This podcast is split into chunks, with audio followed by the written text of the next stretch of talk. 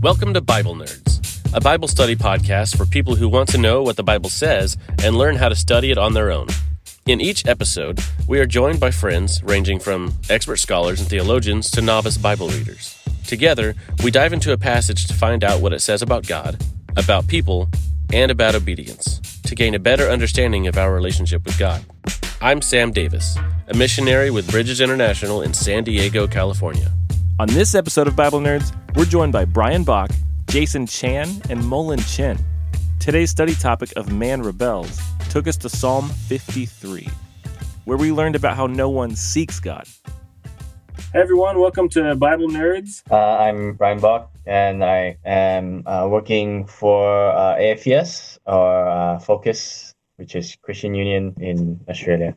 Hi everyone, um, my name is Molin Chen. I'm an early childhood teacher, and at the moment, uh, I'm working from home as a housewife. Hey guys, uh, my name is Jason, uh, and I'm also working from home in the IT section making apps. And uh, thank you guys for you know be, being Bible nerds with me today and for uh, for reading a passage. So we are on section two called "Man Rebels," and you guys chose "No One Seeks God." So we are going to Psalm 53, and uh, we also talked about reading it from the ESV. So English Standard Version is what we're using. So who wants to volunteer to read? I can read. Yeah, Jason. All right, you got All it. right. All right. Uh, so it's the whole Psalm 53?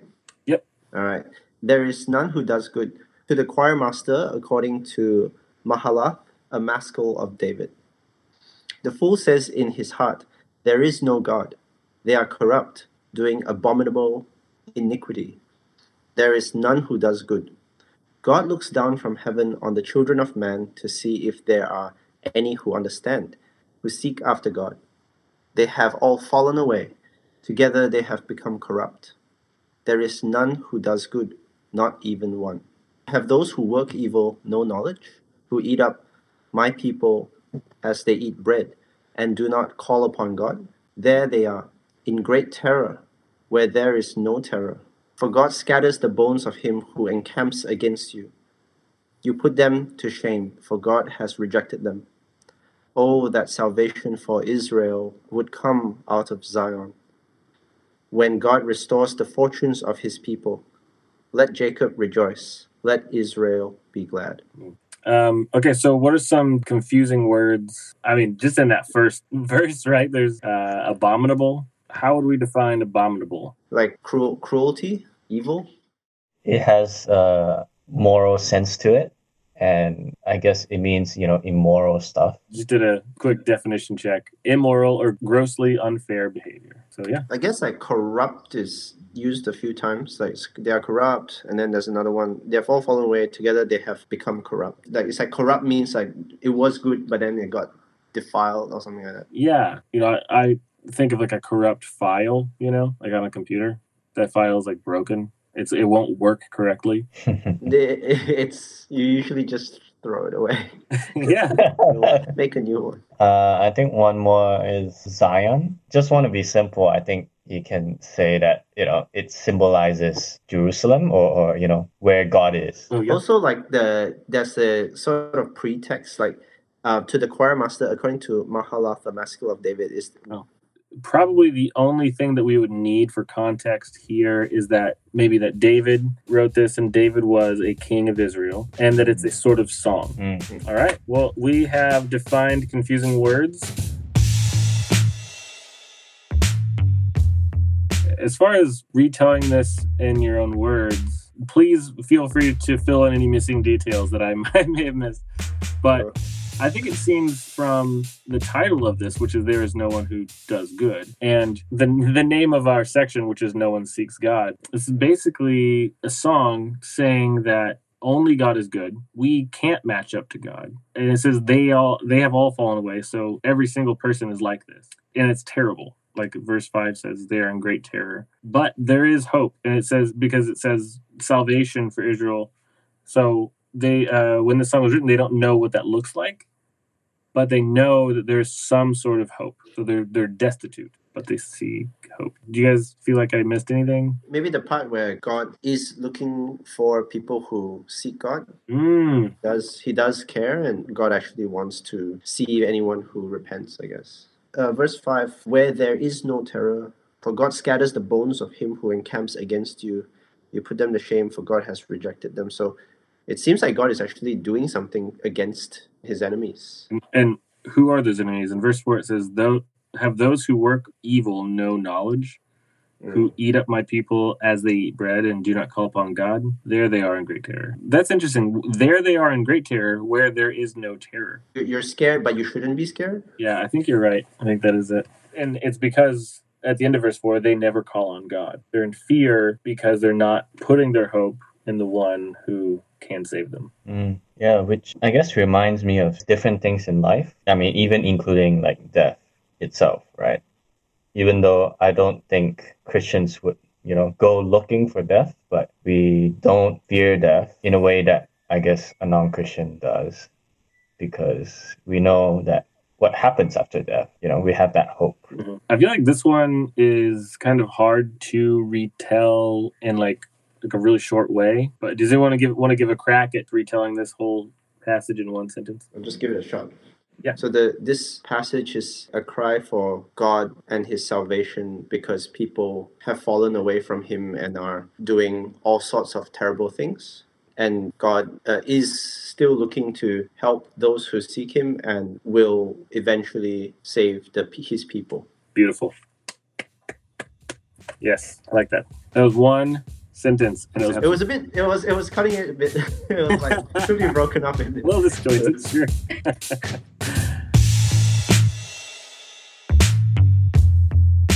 Okay, so now we're on the discover section, and we're going to ask three questions. What does the passage say about God, people, and obedience? So let's start with God. What do we notice that this passage is saying about God? Well, for one, there is God. I mean, even though verse 1 it says that there are people like, you know, fools who say there is no God, but in fact there there is one. That's why they're fools. And in verse two, it says God looks down from heaven. So it's it's basically denying those fools from verse one. Mm, also, I think this passage tells us about for God, from God's perspective, there are just two group of people. One is the people who seek Him, and the other one are the people who don't seek Him. Yeah, who don't seek or rely on Him. I guess. Yeah. Uh, verse five, God scatters the bones of him who encamps against you. You put them to shame, for God has rejected them. Them. So you're right, Molin. People can reject God, but apparently God can also reject them. Mm. The scatters the bones of him who encamps against you. So it's like there's like a three parties. Hmm. So it's like from my perspective, like God scatters the bones of that person who encamps against you. I'm right, the person I'm writing to. So it's like three. Mm, I don't know. It's, it could be a bit complicating there, but that's interesting. Yeah. yeah. And, and I guess it also shows God's power that, you know, he, he can scatter people. Yeah, e- even though, you know, he who en- encamps against you, I guess implies that that person has, uh, it, uh, well, is stronger than you. That's why he's encamping you. But then, you know, God is even stronger than him or whoever he is and can scatter him. You're right. That does shows power. So uh, in verse 5, uh, there they are. Who are they referred to particularly uh, in this passage? I mean, of course, they are the people who, you know, work evil or who eat up my people, but, but who are they specifically here? I think it might be referring to the first line in verse one, the fool, just the people who reject God. I think this whole thing might be about them, just those those who reject God. Yeah, it's like you're we're just talking about the third party they who are bad. It's just like a conversation, like a letter, uh, song, uh, for you. Like me and you are, I guess we're assuming that we do care about God and we do want to do good works, but we are oppressed, and then they are the bad people, I guess, doing bad things. Uh, just one last thing about God. It says when God restores the fortune of His people, so He is a restorer, and I like that it doesn't say if, but it says when, and it's so this is a thing that He He has a plan for as well, and it's it's something that's so good, you know. Then we will rejoice. Let Jacob rejoice. Let Israel be glad. Yep.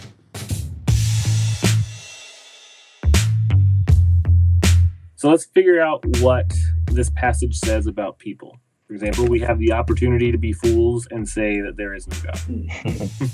It's very strong, right? The tone is like they are corrupt, doing abominable iniquity, and there are there is none who does good.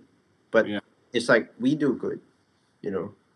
Me and you are good people. So it's like but this, but the the way this passage is written is very very strong sentiment about the people. Yeah, I mean, I, I, I agree that humans can do good things. So, what do you think this means when it says there is none who does good? Maybe all the time. Is that is that like implied? Do, does good all the time? I mean, yeah, it could be that, and that could also mean good enough to to be holy. Would it be a context thing? So like wh- when the time of this psalm was written, um, literally everyone has fallen away and become corrupt. I think it's probably not just something that is based on his context. I think it's probably relevant to to you know all of history that there is no one who does good in and of I guess themselves.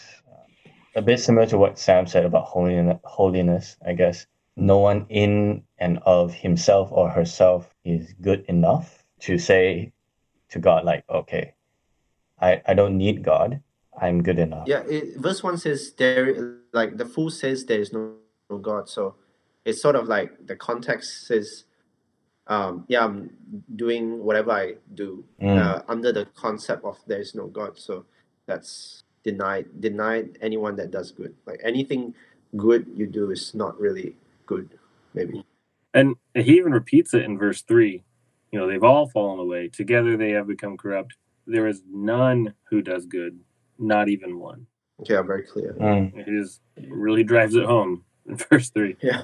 Well, this is a this is a really pessimistic view of uh, of people so far Are our our look into the passage. What else do we see? people are afraid. There they are in great terror. Yeah, maybe like they're supposed to be unafraid if they know God, but because they say there is no God, they're in great terror. Yeah, Mm. I mean, there are lots of family members and just friends who are really like you can just see how people behave, and and you know they, they they're not Christian and whatever they talk about and whatever they believe in and say they do is it's very like very worldly and it's all about just trying to get profit gain and trying to set themselves up so that they don't just financially fail or you know just have enough to feed their family or things like that so they're constantly trying to get get things in this world searching for something to give them hope or meaning. yeah yeah that's another way to put it yeah Yeah, I mean, could it be summarized that pe- as people are sinners, or people are sinful? No matter who you are, you are a sinner. That seems to be the main concept. You're right. We it's it's about our sin, our lack of holiness, and if verses one and three are driving home that point, it's not even something we can aspire to to no longer be sinners. Well, on our own. it could be it could be also like uh, uh being like defining what is bad and what is good. It, it's very i guess to me I, I the feeling i got is like god is the good thing and then people who look away from god or say there is no god have all the you know nasty things awaiting them and they're doing bad things. Um, and and all that fear and terror is like a- a- anything that's in that category is without God, and then anything that is like is you know it has like God and then no God, so it's like very clear. It's being clear about the sin that that you have, because like sin is like a category of if you would like to categorize like these people as sinners based on this passage, it's it's them who look away from God they've all fallen away. So so that's like them. And then what is good on the flip side is God. Also, I noticed on um, in verse two. So so in Chinese, it's kind of like God looked down from heaven on people, or people in the world. But in the English version, they use the word children, children of men. Oh, I just find that that's a bit interesting. that is interesting. Why, why is that the the verbiage they use? Children of man. I think that I think that might also be just um, just a concept meaning all people. just people in general. Yeah, because I think another version, uh, the CSB says human race.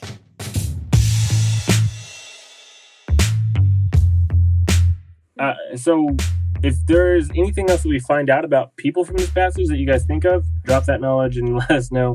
Otherwise, for now, let's talk about what obedience looks like from this passage. One of it is probably seeking God, verse 2, and verse 4, which is similar, calling upon God.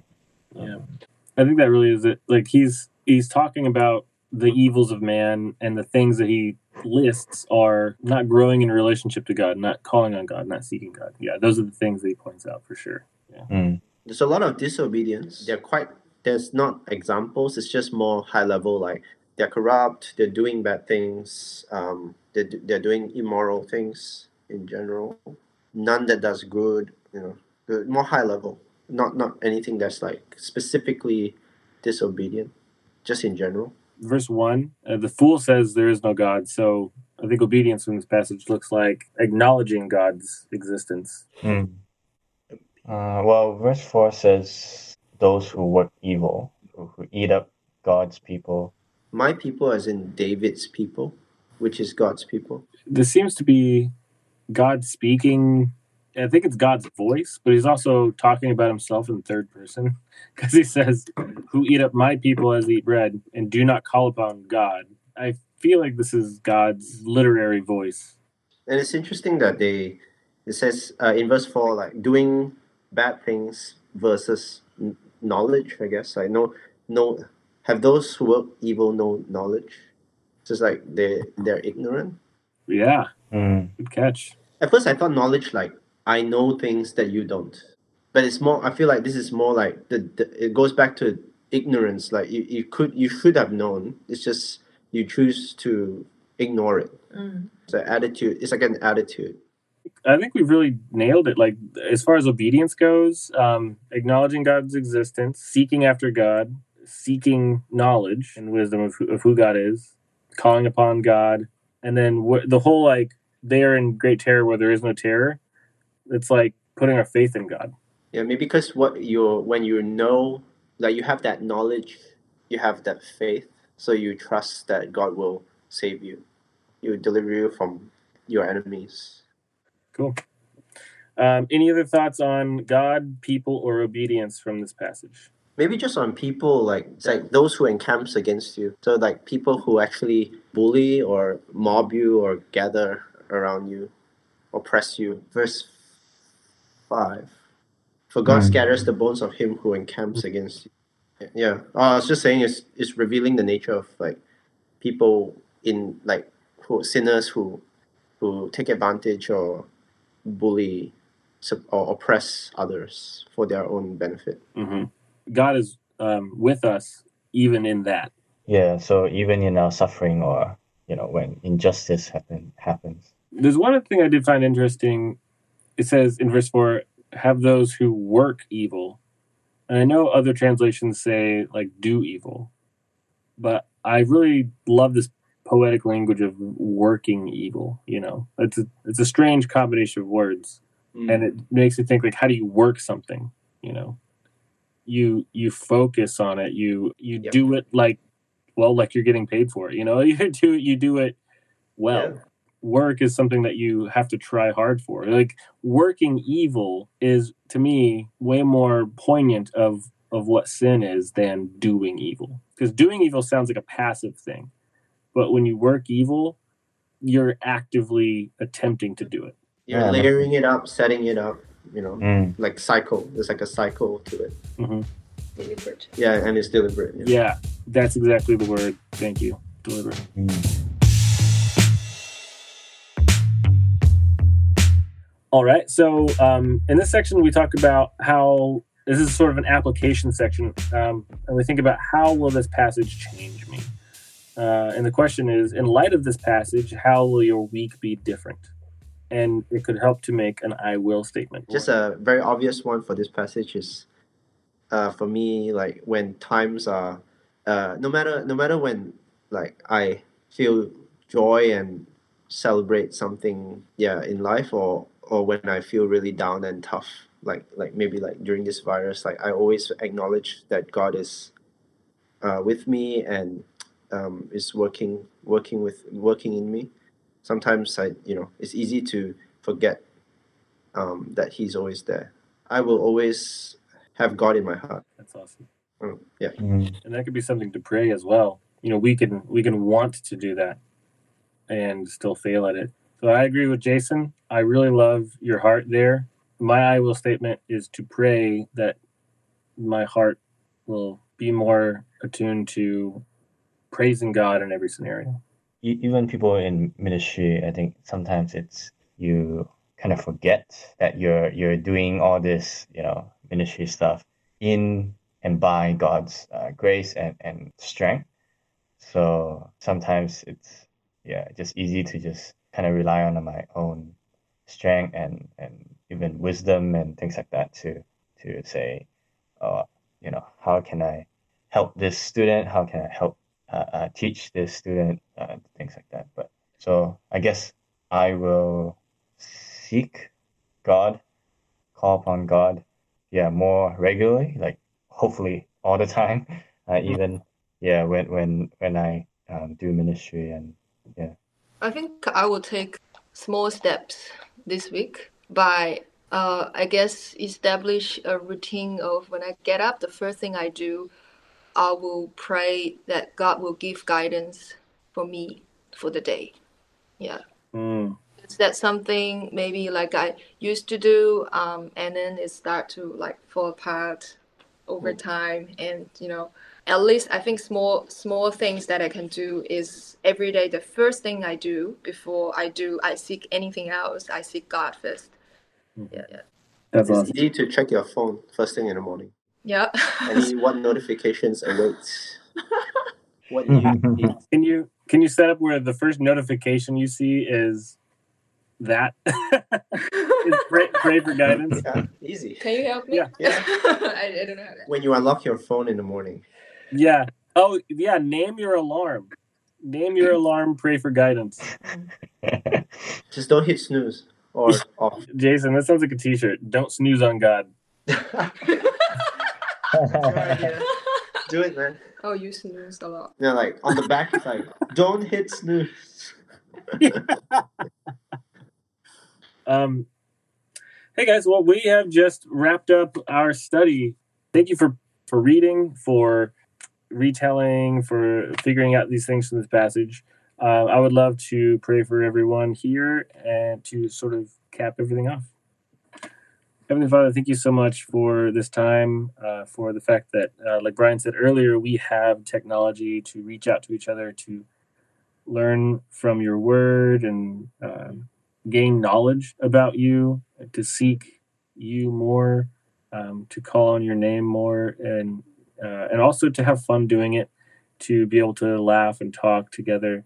Um, we pray that you would help us to keep these things in our hearts, help us to seek you, to ask you for guidance, to know that you're with us no matter what. Um, and we pray that you would help us to not just have that for ourselves, but to also give that to others, to give them the same hope that we have in you. In your name we pray. Amen. Amen. Man, All right, guys, thanks for uh, studying with me. Um, hope we can do it sometime soon. Bye. Bye. yeah bye bye. We like to think of a nerd as someone who wants to know as much as they can about a subject or topic. Our goal at Bible Nerds is to show you that anyone can be a Bible nerd. We want to know what does your obedience look like? What is your I will statement? Let us know in the comments below. If you have a prayer request or any questions, email us at wearebiblenerds at gmail.com. Don't forget to like, share, and subscribe.